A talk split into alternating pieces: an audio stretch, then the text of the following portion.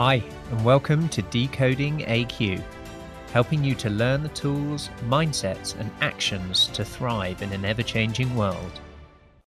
Hi, and welcome to the next episode of Decoding AQ. With me today, I've got Jeff Smith. He comes from Vancouver in Canada. Um, as a few of you might know, my brother's lived in Canada for many years who listen to the podcast. So I have a, a affinity to Canada and Canadians.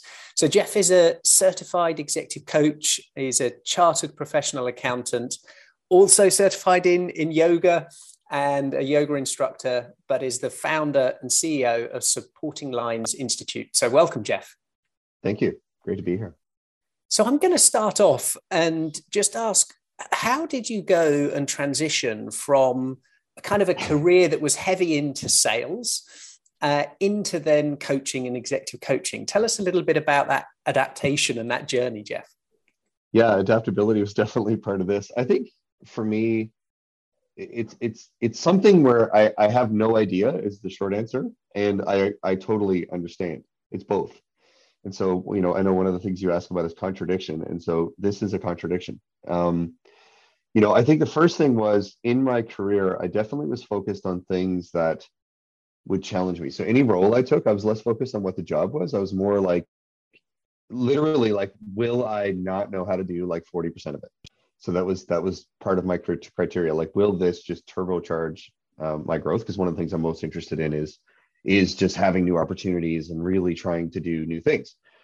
And so I did that. Um, so in some ways, while it looks like you know my journey was through finance and into operations and into sales, and then I actually went back to finance because I was a, sales guy at SAP, sales manager, and then um, after they acquired Business Objects, so much had changed in terms of the work that I was doing. I was working in a a software as a service group inside business objects that was essentially competing with on-premise software. So again, you talk about contradiction. We literally were deliberately creating channel conflict so we could see what possible disruptions would look like from the SaaS community when the, when they would be selling against our on-premise software.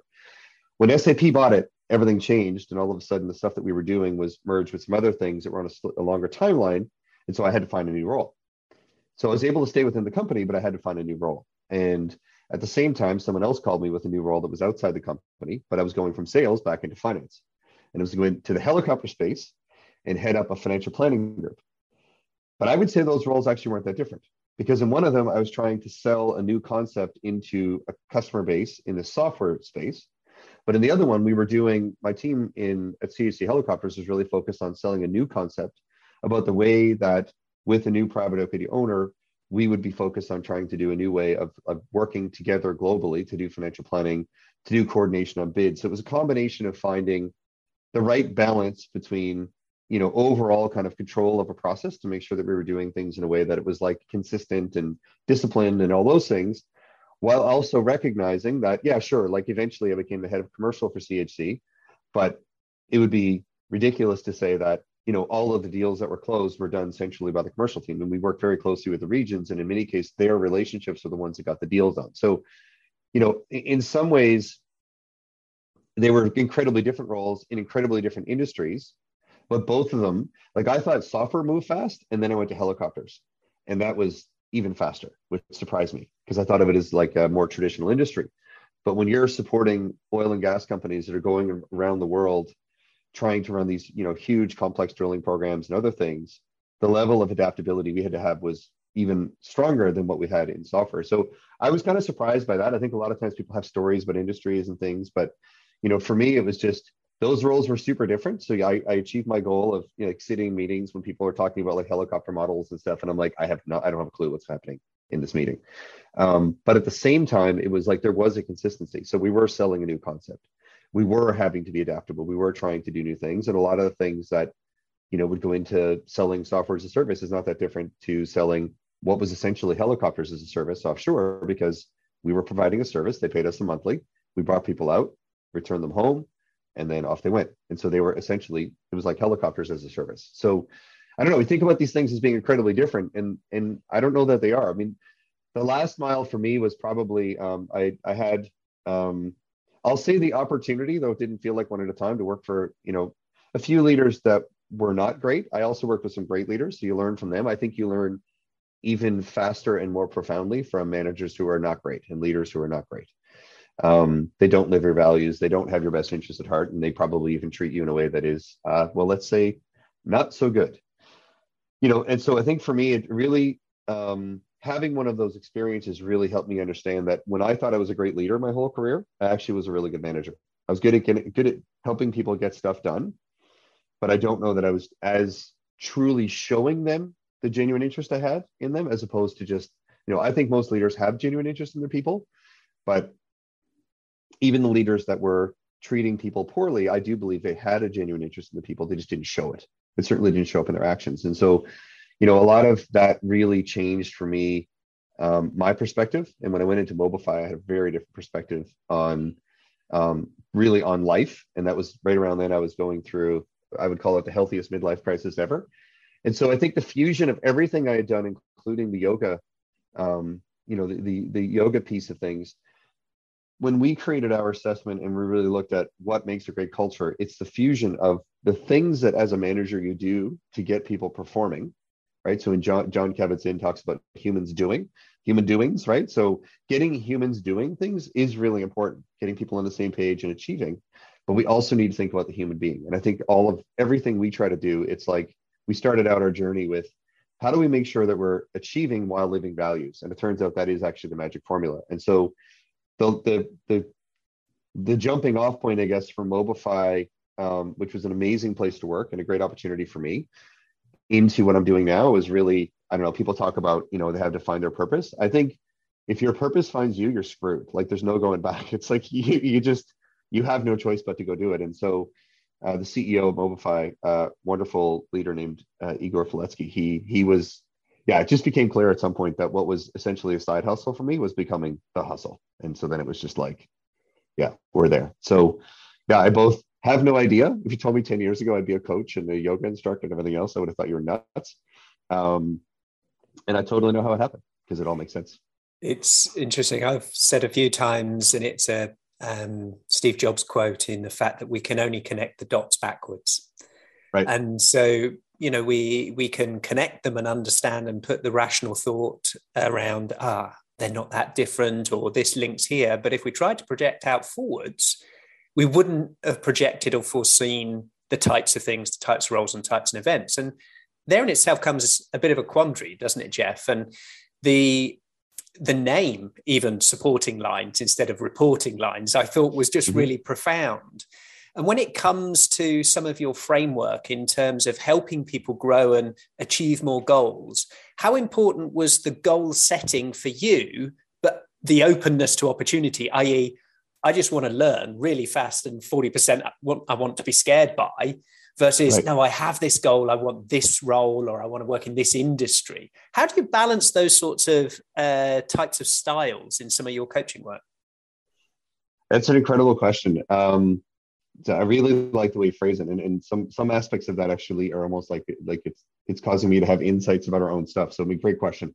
Um, I think for me, the key when I when I work with co- when I'm coaching people, this is a common thing, right? The only we talk about VUCA, right? Volatility, uncertainty, complexity, ambiguity. Like these these things are constants. They are the only constant.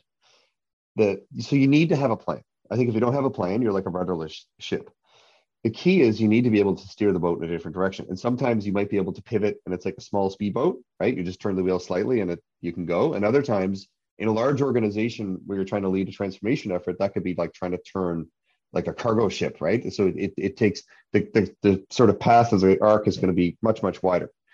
But the key is have a plan, because if you don't, that would be ridiculous. But understand that the key to any plan in an organization is the part that people don't do like almost always. I I I think it was in um uh, the balance scorecard. Uh, yeah, it was in the balance scorecard. They talked about how there was no um, it was like ninety percent of strategic plans were not achieved. Right, ninety percent, and I would say it's the same thing in my experience for actual plans. And the reason is that we didn't create a plan. It's not a plan. It's a set of outcomes that we hope to hit in the future without a plan. And the plan piece is if we're working together and we have a shared objective, we could be in the same organization or we could be partners or whatever. We need to define the most important things that will be different or need to happen to make sure we achieve the plan. That's what we call a supporting line. So in an organization, first of all, they're not even defined. You might call them dependencies. There could be a dotted line relationship or something, which is usually that there's a clue that there's something here. But I think it's even more profound than that. The supporting line is a commitment to, to, between two people to action, and it's in support of the most important goals. And in an organization, I would say rarely, if ever, I've challenged this every time I've seen it. When you think about the biggest goals of an organization, the most important ones that the whole organization wants to achieve, they are cross functional almost every time. It's pretty rare. And I'd say I'd actually go to never. I'd, I'd say I got one foot on never. Maybe I could be convinced wrong. But if a department thinks that they have something that is solely achieved within their department and it's an organizational goal, I'd say at a minimum they need help from somebody else and they haven't thought about it. And and on a bigger scale, that probably is a departmental goal, not an organizational goal. So when you think about how you set goals yourself, how you set goals for a whole organization or a team, it really comes down to making sure you have some sort of, I think three years is long enough. Like beyond that, I mean, go back three years and try to figure out if you could have predicted everything that happened since then, right? Like no chance. And so when you think about these critical things that you need to happen for your own goals or the organization needs to happen for its goals, those are the supporting lines. And those are the hardest ones to manage because people often don't even think they're on they don't they don't see it as a team. They don't they just well I got to help that group off the side of my desk and it's like no no this is the work. And the other, so the, the supporting lines between teams is really important. And the other thing is like managers often think of people reporting to them. And in fact, they need to flip that and see how they can support them. So it goes right back to the very definition of servant leadership, but in like a way you can operationalize it. And one of the biggest things you can do to support your team, it's the same thing. Like ask people to kind of create this three-year plan. It doesn't have to be this massive 25-page document. Just where would you like to be in three years? What would you like to be capable of? What strengths do you have now that would help you get there? right? What are the things that in your current role you could gain experience on to move you closer to that vision? That's what create like people create their own meaning. You don't create meaning for people, they need to do it. But as a leader, you can certainly take them on a journey to get them to think about it. But yeah, I, I, so I think it's critical to have a plan and know that your plan is probably wrong, right? You don't know what's going to happen. So, in that sort of paradox of we need a plan, but knowing that the plan is going to change continually. Yeah. And you mentioned kind of a, a three year plan. How detailed should you get at what? Let's get super practical for people right now mm-hmm. because the the challenges of yes we're living in this VUCA world where things are changing on an hourly basis in our lives in our tech in our industries in whatever we're going and there are other things that will still be the same and consistent in 50 years time and knowing and predicting which those are are going to be the, the, the challenge and it might be i still want to be have a sense of belonging. I still want to be loved. I still want to learn and contribute. There might be some consistency, but how that shows up can really change because of, yes. well, I didn't even know that existed, but that looks exciting now. So I become aware of something or I test it out and go, oh, well, that was a bad experience. I don't want to repeat it. Or when I repeat it, I'll be different. I'll have new eyes or new capabilities. So when you come to this challenge of you're mapping things out, you're mapping these supporting lines, and you've you've got your plan what do you do when that changes when something's different how, do you know what to stick with or what to let go of or what to adapt in your experience is there a magic framework is there a formula is there some way of is. thinking about it? yeah that? it's like there's there's a method of planning called uh, okrs i don't know if you've ever heard of that so it's objectives and key results and key results and yeah it is wonderfully powerful until you try to cascade it because it doesn't cascade you can't cascade goals I think that's step one. So if, if you cascade goals down through the whole organization, you're basically deciding what's important to people and how they should do their work. And so at some point it breaks. And anybody I ever know in a large organization that's tried to do OKRs has run into this. And so we believe there's three elements to a complete goal. So I'll do the I'll do the short version of this because there's like a four hour workshop I could do, but I'll save that. Objective is what are we trying to accomplish? The key results are the proof that we achieve that. And then the supporting lines are the most critical things we need to do, make sure happen, or do differently to achieve the goal. So one of the most foundational things here is we're not talking about everyone's run rate stuff that they need to do every day, right? Like I like the example of like, you know, if a finance team uh, takes a step back and looks at how much of their job in accounting or something is is really run rate, it could be 85 or 90% is literally just closing the books. So they may not show up as one of the most strategic goals unless you had like some sort of regulatory violation or something, in which case now that just became strategic. So in most cases, what we're focused on here is the most important things across the organization that need to happen. So the objective usually doesn't change. We're trying to grow the business. We're trying to like expand our product offerings or whatever it is, right? Get into new markets. That usually hasn't changed. So the first thing you do when a moment of VUCA happens, right? Something's volatile, something changes, something's a threat. Um, you need to assess does it impact the objective? And usually it doesn't. Does it affect, affect the key results? Usually it doesn't. Usually the proof of what we want to, you know, whether or not we achieve the objective doesn't change. The key though is it might change the supporting ones. The, the cool thing is that those are super nimble. It's just an agreement between you and I to do something. All we need to do is assess do we need to reset the agreement? And then the second part, this is critical, is from ad- ad- adaptability. Think about this one. It's like, okay, who around our organization is working on this thing that we just changed and would probably want to know that we just changed it? And that's kind of it. And so it gives you a nimbleness and a focus and the ability to kind of pivot and be adaptable because you've defined the work. If you haven't defined the work, you don't even have a clue who's working on this stuff. But the key thing for us is that goals don't cascade. And this is this will save if if anyone listening is involved in goal setting, I'm about to save you like a million hours of your time. Objective, key results, supporting lines at the company level. What are we trying to do? How would we know we did it? What worked? What are the most important things we need to do around the organization, maybe outside the organization with partners, whatever it is, to have it happen. And then you draw a hard line. That's the plan. You're done. The next thing is in our model, we look at a method of goal setting, which actually really is more about peer support and what people need to do for themselves than leaders need to go communicate the plan. What we do is we go out in every department, every person in the organization will look at that plan and then they figure out what are the most important things they're doing to support that. You don't cascade down. So it's like there is a top down exercise until you get to the point where you have this global set of supporting lines that are supporting the plan. But then everybody else, they connect their work up. So it saves you a ton of time. And the chances of, you know, someone deep within the organization, you know, if they sit down with their manager and come up with the most important things that they need to do, the chances of them getting that wrong in a way that profoundly threatens the entire plan, like that's not really that big a risk. But the cool thing is that if you actually capture all this and connect it all, you now have your communication plan. So it's like, look, hey, anybody who's touching this overall thing around this product launch or this new website or new location or new country or whatever it is, if you're working on this, we just changed it. And we're going to have a session where we're going to talk about it. Please come or watch this video or whatever. But it just it flips it the other way. So it's because it, when you look at reporting lines, not only are reporting lines not usually like one department's reporting lines are not usually the sole thing that creates you know an organizational goal they often get in the way. They're actually like we need to embrace the fact like steve jobs also talked about the fact that people are on multiple teams.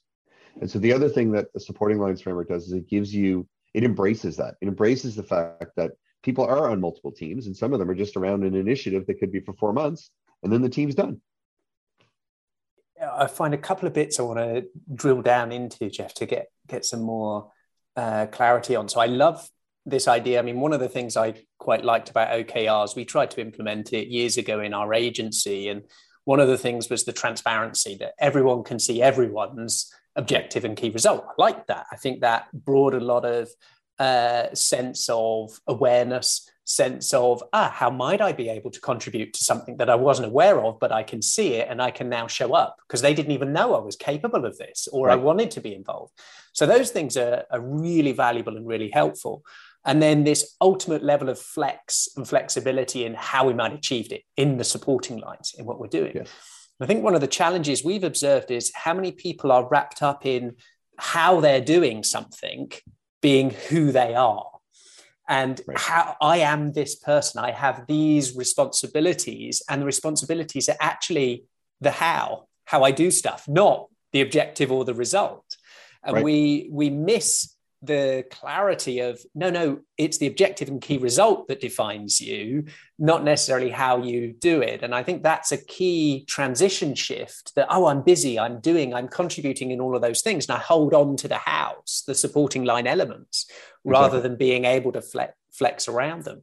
So, in terms of then I'm intrigued because I've gone through phases of yoga in my own life where I've done it daily for months on end to at the moment I'm out of sync with yoga. So I broke my elbow um, about nine months ago.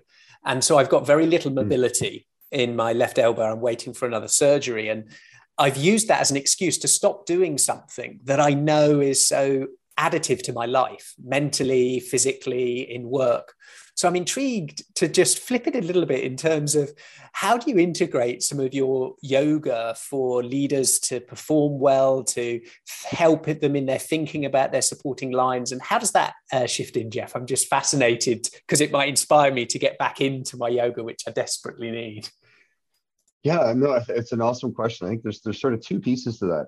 The first one is that if you think about like so you would be familiar with the term the eight limbs of yoga right and so there's there's all these different sort of levels of yoga. The one the ones that people think about the most are like the third and the fourth limb, which is around like pranayama or breathing, or the asana, which is like the stretchy pants and the mats, and which with, with your elbow would make a difference. I'm sorry to hear that you've got that. The first two, though, are actually things that you're doing on a daily basis. And this is something my teacher said to me, because it's all about principles and beliefs and values. So on a daily basis, you are actually practicing yoga because of the work that you're doing. So yoga is not just the stretchy pants and whatever. We like that, and I enjoy asana practice as well. And right now, I also uh, am probably not doing it as much as I would like to. However, when I said that to my teacher, he was like, "Right, but what you're doing is you're infusing these principles and this concept and this way of life into everything that you're doing and helping other people do it." So he said, "In fact, you are actually practicing yoga like almost every minute." Um, I do find for me that there are wonderful techniques. Like in my coaching, for example, one of the biggest things, one of the most common ways I use yoga is to get people to um, activate their parasympathetic nervous system to maintain composure. So when we do training, we talk about the eight core things. We've isolated like these are eight things, and if you get these right, everything else in leadership is likely to be happening to a moderate or great extent as well. But of those eight things, these are techniques you can easily train on, easily learn, if you are in a state of reactivity, which we all, I have them daily. I, I am by no means uh, free of this. There's not enough yoga in the world, I would say, to, to deal with some of the things that bother me. Um, but you do need to maintain composure. And so, one of the simplest things I get people to do is when you're feeling that energy, start to reflect on where it might be coming from and then just sit in it, like experience it, and then start breathing in and out of your nose. You can do it in a meeting, right? You don't have to sit there and, you know, some sort of yoga pose or whatever, um, you know, full lotus with your eyes closed and start burning some incense. So you can just start breathing. So you just start breathing in and out of your nose, even in, even out. After like 10 breaths, you will start to activate your parasympathetic nervous system and reduce the anxiety, which is going to give you a better chance of acting in a composed manner. One of the eight things that we recommend is using a coach approach. So if you're pissed off, try the 10 breaths. You can do it in a meeting especially on Zoom, right? It's even easier. And then your first, the first thing you say after that should be a question that starts with what or how. And you're going to have a much better chance of not coming at the situation from a reactive place. Won't be perfect. And you might sometimes also, we just tell people literally say to someone, you know what? I'm not in the right conditions anymore to be able to have this conversation. So I'd like to actually continue it later. Again, it's it's better to do that than to act from a place of reactivity. And we've all had moments where we lose our composure. I've had plenty, but that that is probably the closest, like the purest form in terms of how I weave actual yoga practice into daily life. I used to teach yoga on a regular basis when I was at Mobify, which was kind of cool. Ran yoga classes and whatever. People found those great. But in terms of my coaching, that's something I do now. But I, I would, yeah, I would challenge the notion that you're not practicing yoga. I would just have you think about some of the other limbs until your yeah. your limb is feeling better. I I really appreciate that response, Jeff, and it's given me just in my own sense um, brought composure and balance to my thinking of oh, I'm anxious about not doing that to actually uh, be in a better state. And I, I think Amazing. that is a real gift, isn't it? How we can, as humans, help people think differently.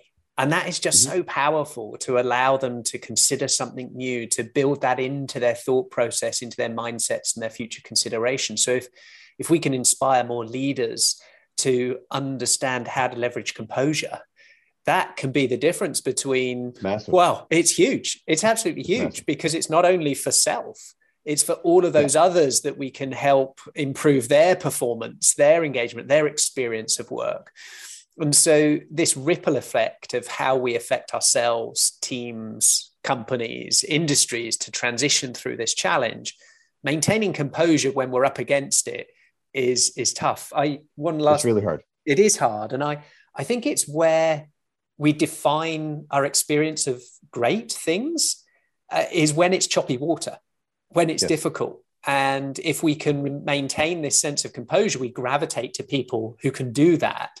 But sometimes what we've also experienced is a frustration for others are observing someone in, who's composed when they're not, when they feel they shouldn't be. And we right. project this sense of, oh, they're disconnected or they perhaps don't care. And so, how do we um, ensure that as a leader who might be composed in a situation where everybody around us thinks we shouldn't be, to not have them maybe have a bias or a thought around, ah, maybe you don't care? Because I've observed that, that somebody right. who's a great leader, really composed all the time, and others who aren't able to observe or see that often see them as maybe aloof or um, you know perhaps aren't as caring what are some of the ways in which we might be able to um, if even if you've seen that, I don't know whether you have, but how we might be able to shift that thinking and engagement if if we observe it in others. So I have about 48 answers to that, but I'll pick my favorite one um, because there's so much there. There's so much there, right? It, it, kind of, I think in some ways that you kind of went right to the heart of what leadership really is. And uh, Brene Brown has this really cool quote about vulnerability. I think that's the single word. If I had one word answer, it's vulnerability. And but there's more to it. So she has this quote about how vulnerability is something that I would probably see as a strength in you and a weakness in me. And I've literally had people when I'm running sessions about our one-on-ones that we use. Uh, we have an approach to one-on-ones that I think is really profound, and we've done a ton of research around it, and it, it, it, it's directly on point in this. So when we ask leaders if they do good one-on-ones, we get research that's similar to what other people see, which is that more than 90% of leaders say they do effective one-on-ones but fewer than 10% of employees say they get effective one-on-ones. And they're both right. You want to talk about contradiction? Here, this is the biggest one in leadership. This is number one, biggest blind spot in leadership, biggest misperception is that on one hand, you've got leaders think they're doing something great, and on the other hand, you got employees saying they're not. But the problem is they're talking about two different types of meetings. Most leaders are doing tactical one-on-ones, where it's like, you know, you know, hey Ross, let's talk about the work. Let's let's make sure that's happening. Whatever, it kind of remove some blockers, and they think that's it. The other one is a development one-on-one, where I'm looking at what are your development goals and what's your experience of work. Because if you're having a crappy experience, you're probably not going to develop. It's like the plant behind you. If we take that, put it in really terrible soil, not gonna not gonna work out so well. The key though is that not only are they different, they need to be separate. So I'll just do this exercise and I'll invite everyone that's that's that's listening to this to do the same. So think of a time where you were having a, a, a, meeting with one of your mentors or a leader that you worked with, manager, and it was just all about your development. And it just felt like they really were with you. They're really trying to help you grow. Okay, got it? You're there?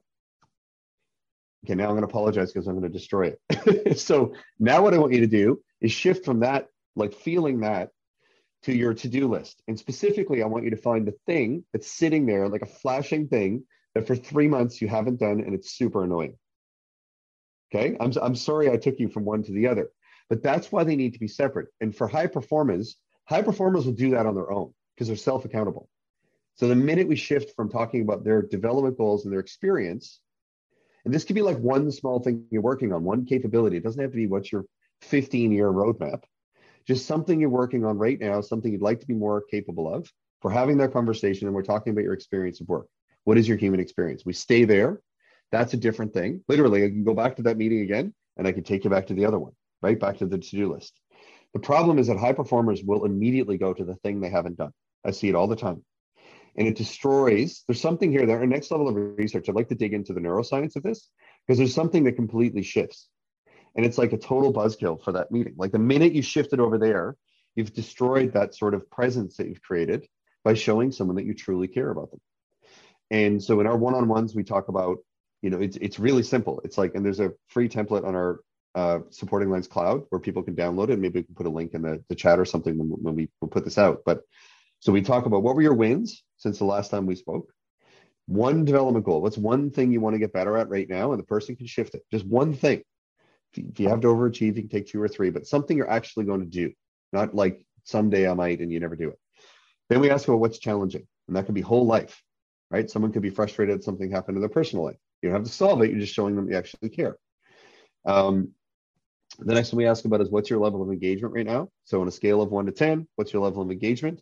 And then we shift to what feedback do you have for each other? So you have feedback for me, I have feedback for you. The reason I highlight this one is that through that whole conversation, we've done research that shows that that deepens the relationship between a manager and employee. And there's a few specific moves. The first one, there's something about having all five of those. So they're all like important, but together, all five of them, they're like much importanter. I'll use that word. It's a word now. They're a, they're a multiplier. The, they're multiplier. And so yeah. the other thing is that the leader being open to feedback from the team is actually one of the most important things. And the reason I'll bring this right back to your question, one of the things that um, came up for me in a one-on-one recently was I got feedback from one of my employees that they could tell that I was stressed. I was having a lot of anxiety about something. And they were right. There was something I was worried about and it had to do with a combination of some client delivery stuff and like you wanted to close deals, like all those things you're you're worried about as a as a business owner. But it, it was it was affecting the way I was showing up, and so they gave me that feedback. But if we'd never had that conversation, that's a great example of where I might have thought I was being super composed, but I wasn't, and the team let me know. So we had to create the conditions for that to be something they could share with me. But having these one-on-ones on a regular basis, like we have that meeting every other week, and then in between we do the tactical stuff. But because we had had that meeting a bunch of times, I got the right to that feedback. The first few times you do these kind of meetings, what I find is like someone will be like, ah, yeah, no, like let's hear my manager. It's like, mm, yeah, I don't think I have any feedback for you today. And then the second time is like, no. And then by the third time, I'm like, okay, come on, there's got to be something I'm doing that's even mildly annoying. And then people will be like, oh yeah, I got a whole list of those. Where do you want to start? And so you earn the right to opportunities to be vulnerable by having this conversation with people on a regular basis. And in almost every single company that we run our assessment with, when we assess culture, this is actually the biggest opportunity. This is the biggest opportunity to improve culture. And it's because you're having it's it's a structured conversation, but it's it's less about what's in it, though that's important. It's more about what isn't, which is the tactics, because they're completely different. And they you felt that shift. And so the, the key thing I think is just getting back to some level of just like human connection it's still like we're still talking about work and stuff. Like we're still trying to help someone grow, whatever. But I just think there's really big opportunities to do super common sense things. But we talk about common sense not being common practice. And so it's literally that simple. But I, I just think, you know, we don't ask the question in our survey, like, do you get effective one-on-ones? Because I, I what we've noticed is that there's probably like a 20% course correction to what actually a good one-on-one is. And I don't think people know what makes a good one-on-one. Like from what we could tell, we have the first primary research on one-on-ones. Like think of that. There's millions of these meetings happening all the time, and we couldn't find any peer peer-reviewed research on one-on-ones. So if you have any, please share it with me. But we couldn't find a thing. I it's not something we've looked into, but I love this idea of having space between when you're thinking about future self, when you're thinking about mm-hmm. the development, keep that in its isolated piece. And then when you're thinking about current or past i.e what what are the tactical things? What haven't what's challenging what haven't you done? Those kind of things. And and giving this ability to hold space for both of those but not in the same moment. And i think that's yeah. really quite fascinating as a structure that people can just practically embrace that and try it out see how yeah. does it feel how does it work you know a lot of these best things and most simple things we can check it out see how it how it fits how it feels when we try it and know in the same sense where you said it took you know two maybe three goes before someone was willing to give any kind of uh, feedback that they might feel oh i'm not sure i'm going to be judged here if i give this feedback to actually then showing them that they've got some psychological safety they've got some areas that they mm-hmm. can now express uh, that for the sense of growth for the sense of future um, what if it's something that you get feedback and you don't want to change it and you don't want to deal with it? and you're not going to act on it because i guess one of the dangers when you ask for that and then they see you don't actually affect anything or ah right. does that corrode it? Or do we need to when we embrace feedback be prepared to act on it or give the feedback as to why? How might we deal with that? And that can be in any context right? If we ask for something we've got to be prepared to not only receive it but then what if it's not something we want to do or want to shift? How do we deal with that kind of adaptation challenge? Yeah i think i think the answer is in the question right? I think when you one of them in the in the in the so-called great resignation which i i'm not sure to what extent that's actually a thing. There there is some reality to it but there there's there's a whole other conversation we could have about that. One of the most profound things people have said is our company has asked for my feedback and they didn't do anything about it. Like that's literally one of the biggest reasons people are leaving right? And 36% of people in the great resignation data have left this is mckinsey's data they left with nowhere to go. So they're literally like when i when people are talking about whether they want to leave their company. Like I have this all the time in coaching, right? It comes up. I, I one of the questions I always ask them is, are you moving to something or moving away from something? And, and like I want you to split the hair. Like you have to pick one or the other, if, even if it's like 60 40. But if you're if you're going to ask someone for feedback, I'll quote another one of my yoga teachers um, on this one. If you're going to ask someone for their feedback and you're not going to do anything with it, it's like stealing. Like why even bother asking in the first place? It says it says it says a lot about you if you're not actually even willing to take on the feedback. It might be hard. You don't have to agree with it. But the other thing we do, one of the other foundational of these eight foundational things, another one is actually something called three story feedback. So it's also the way you give the feedback. So step one is you look at the context of it. So what is the thing that you're sort of annoyed with or would like to see the person work on? And then you start bringing that back to things like organizational values and the impact and how did you feel? Emotions are really important right? Like how did you how did it make you feel when you experienced this? But then we got to flip it and use the coach approach to say all right now this is my story about it. What is your story? What am i missing? What did i maybe contribute to this? What might i not be aware of? That's the part a lot of times people don't do. They like come by and they drop off the feedback and then they're gone. It's like yeah that thing you did last tuesday? Terrible. See ya. It's like that's like if you get feedback it's like a drive by like, a little bit right? Yeah and so what we focus on is um, there's a, a concept, um, Marshall Goldsmith has this concept called feed forward. And I like that a lot better because you, you do, you can't just do feed forward because your feedback informs, like what happened informs why you're frustrated. So you share that experience and your human experience of like what happened. But then you get their story and shift to, okay, what do we want to be different instead of arguing over whose story is right? It doesn't matter. There is no truth. There is no fact. It's just each of us now have mutual awareness of each other's perceptions. And this sounds like Pollyanna kind of bullshit, but like it isn't. It's like this is how this stuff happens. Like let's have the conversation. I'm going to share what I believe to be true, and I'm a, that's a 100% accurate reflection of how I perceived it. So I would like you to honor that, but I would also like to hear your side of what am I not aware of, whatever. And that is a 100% accurate reflection of your perception, and it could help shape mine. So now we're mutually aware, and we look at what do we want to be different. That's the third story. So it's your story like what's my story? Then i get your story. And then it's what's a better story in the future. So we don't we don't have to have this conversation again. And and if you give feedback that way not only is it more effective we have this decision tree on our website. This is a free one too where we literally have a decision tree that takes you through how do i give feedback to my manager who doesn't want it? And ultimately if it's really important it's affecting the team it's creating a poor culture having a huge impact there's nowhere else to go in the organization, then you leave. That's the end of the decision tree. Yeah. Right? You leave because you're you shouldn't work there. Like why bother? If you can't have a if you don't have a leader that actually would take your feedback and do something about it, go do something else.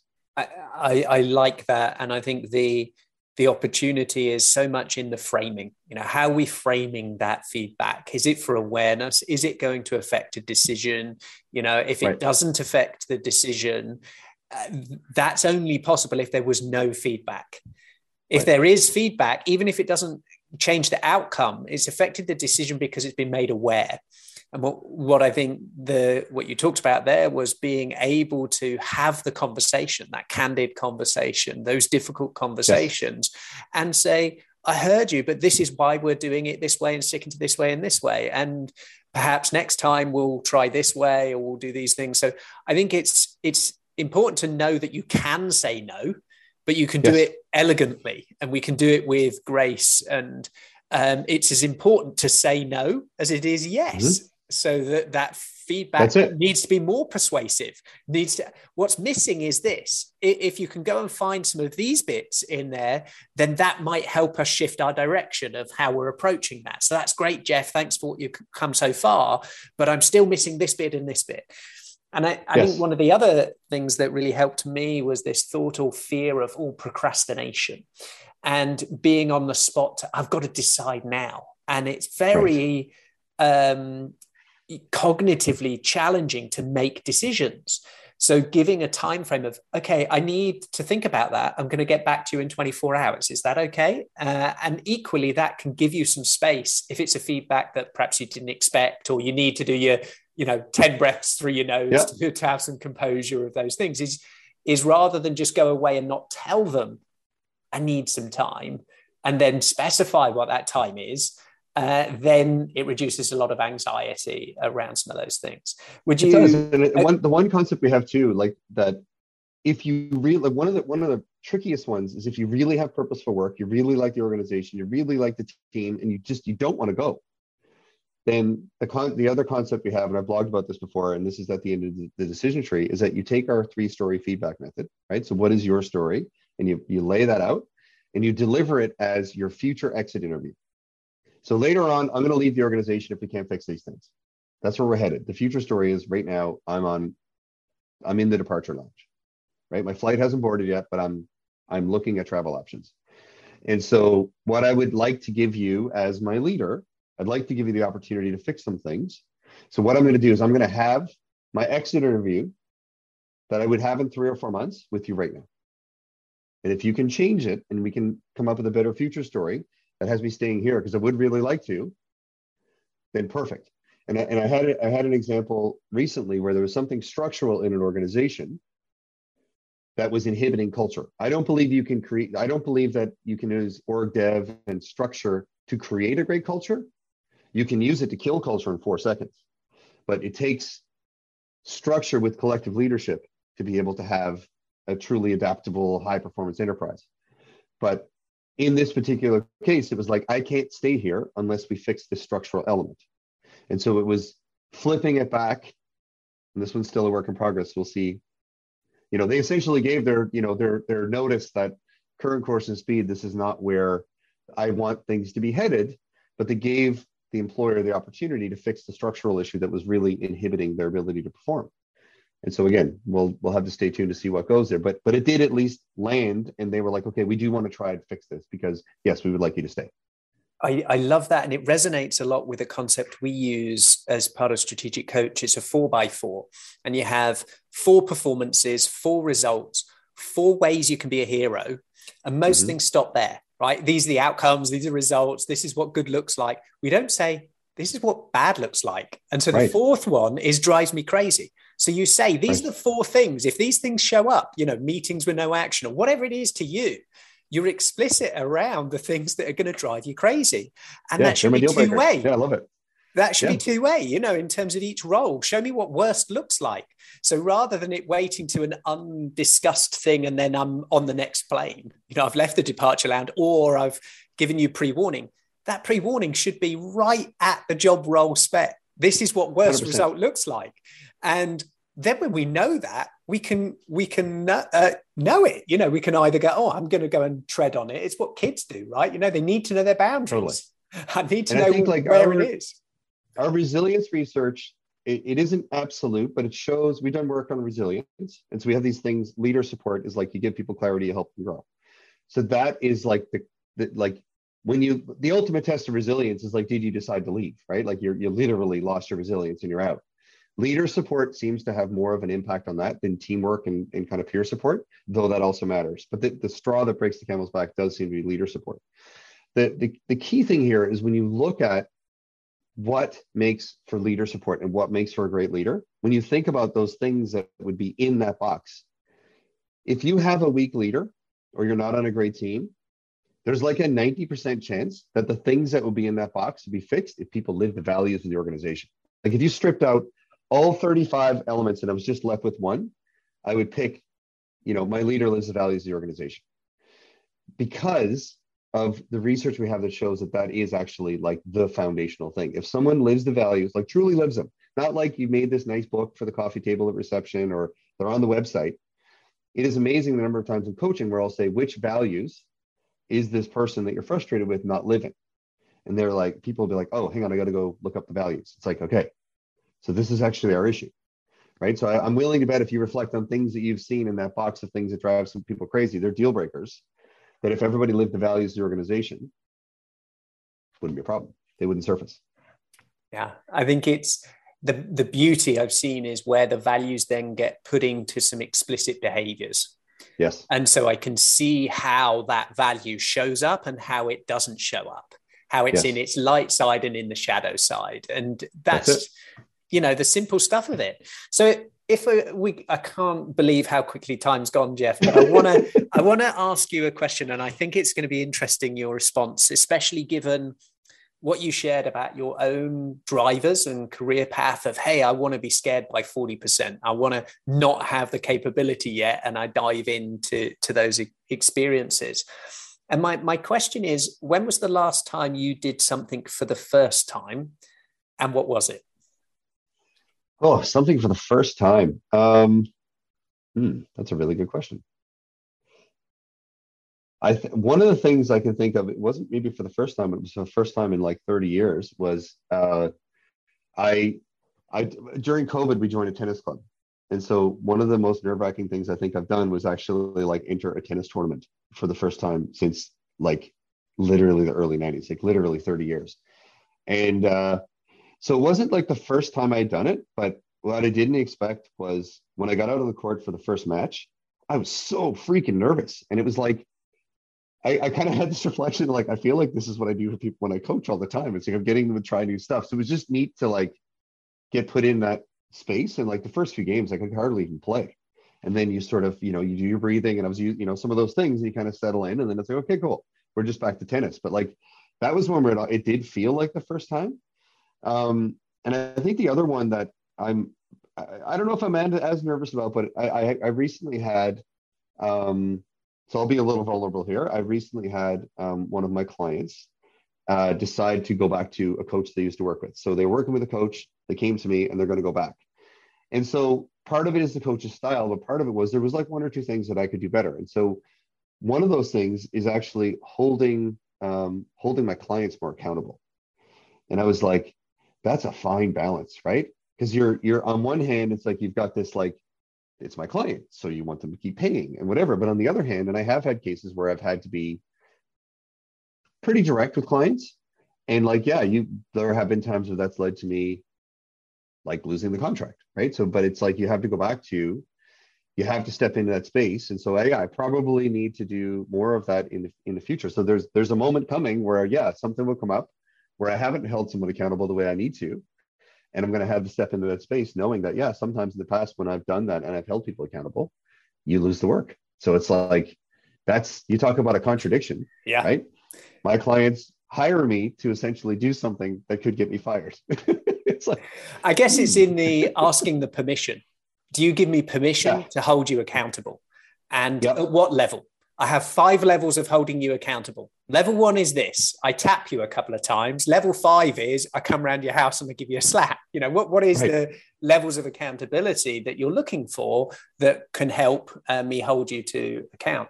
And I that's guess nice. I like that phrasing actually. That's that's great. And I think, you know, the tone and everything's really important. But I, I do think actually that's really I love the I love the way you said that, and that's quite helpful um, that when now when I have this moment where I'm uncomfortable, have to do this, I think that's a great way to use use our own stuff, like use a coach yeah. approach, use our accountability approach, and just say permission to hold you accountable, which that alone might be enough to say. Maybe, maybe. Yeah. And I, I loved sharing and learning about your story of the first time going back to something you haven't done for a long time, and that sense and energy of nervousness of anxiety and then just going through the motions it's, it's never as never as bad as we build it up to be and i think yeah. as we go through our careers as we go through our lives where we're doing many things maybe for the first time and certainly will be in our ever-changing VUCA world is to know and sit in that space of nervousness of anxiety of thought but to go and embrace it. And so often the actual act is less than the thought. yeah. And I, th- and I think it comes back to that, you know, right back to the beginning of this conversation. It's like when I, at one point, I got a, an award for, you know, it seems so young now. It was like top 40 under 40. Like that feels like ages ago because it is. But the, the, someone asked me a really cool question. They said, what is it that helped you get to the point where you got this award? you know, where you have achieved a lot before you're 40. And I think it was this, you know, yeah, this constant desire to go take jobs where I really didn't have a clue what I was doing, but I was willing to learn and I was open and I was willing to, to like be in that space. And it's kind of like the the tennis example. I think what made me the most nervous was like, you know, just being on the court and like not really thinking about the fact that wow, like I'm on court one and like there's all these people and probably none of them were actually watching me because there's much better matches that were next to us. And but like in my mind like they were all watching me which which is but this is this is the human condition right and so yeah putting yourself into those situations and having to work through them like that is the work. And that could be something in your coaching. It could be something in someone's personal life you know if someone's a musician or whatever. Like there's so many opportunities for that. And like my my little guy um I have a 10 year old who plays baseball. And so the other night he was he was playing and he's doing well and he got one out and then he struck someone out and then he had like walk three batters. And then someone got a hit and he's like okay i got to get one more out. And i so it gets out you know he's got two strikes and it gets up to three balls and the next one he either strikes his kid out or they get him out or he walks and there's another run and he struck him out but i could see when he's on the mound that he did what i say to him that's exactly what he did he went and then he struck him out but like what an awesome theater. Like that's got nothing to do with sports. That's what we need people to do is be comfortable putting yourself in a position where you're uncomfortable. And by definition, be more resilient, be more adaptable, be more vulnerable, like all these things. They're all different words for essentially the same thing, which is just you just got to work through it. We have and it it made me smile because the final piece in my book the chapter is talking about the monkey king and when mm. we're facing certain death can we still be playful and it comes into that same situation when we're facing what we see and perceive at that moment as an incredibly important piece uh, with might not be life and death, but we're our body's reacting in that way. Can we still smile? Can we still be playful? Can we still breathe? Just take a breath, right? Have our problems. Jeff, if people want to uh, get in touch with you, what is the best way? We've got lots of assets that you were mentioning. We'll try and get those and link them up into the podcast for people. But how do they get in touch with you, Jeff? So you shoot me an email. It's Jeff, J E F F, at supportinglines.com. Uh, and then, yeah, all of our stuff. We get stuff online. If you want to check out our materials, cloud.supportinglines.com. We've got a whole course that goes through like all of our research and everything. It's a, you got to register for it, but it's free. And in there, there's a leader toolkit that's got some of the stuff we talked about. So the one-on-one template, take it, go try it. Like there's more training and stuff we can do about it to really help with the nuances of it. But I'm willing to bet that if people just took that, tried it three times, kept tactics out as one example, off they go. And yeah, if you got if you want any, if you want a little more help with any of that, yeah, Jeff at supportinglines.com. I'd, I'd love to continue the conversation with anyone that's listening. Fantastic. Jeff, it's been really eye-opening. I've learned loads, and that's part of my mission on my podcast is to interview amazing, interesting people that I can learn from. I've learned, as I say, a lot, and by nature, I hope some who've listened to this episode will do the same. Look forward Absolutely. to a number of conversations in the future with you, Jeff. Thank you. No, I look forward to it. I think the, the, the I appreciate the opportunity to be on the podcast, and I appreciate you just reaching out. Um, I've learned a lot as well. And I think, yeah, based on just some of the things you talked about and, and in your framework and things, uh, I, I think we'll have many more conversations and I look forward to them. So thanks again. Do you have the level of adaptability to survive and thrive the rapid changes ahead? Has your resilience got more comeback than a yo yo? Do you have the ability to unlearn in order to reskill, upskill, and break through? Find out today and uncover your adaptability profile and score, your AQ. Visit aqai.io to gain your personalized report across 15 scientifically validated dimensions of adaptability. For a limited time, enter code PODCAST65 for a complimentary AQME assessment. AQAI transforming the way people, teams, and organizations navigate change. Thank you for listening to this episode of Decoding AQ. Please make sure you subscribe on your favourite podcast directory, and we'd love to hear your feedback. Please do leave a review and be sure to tune in next time for more insights from our amazing guests.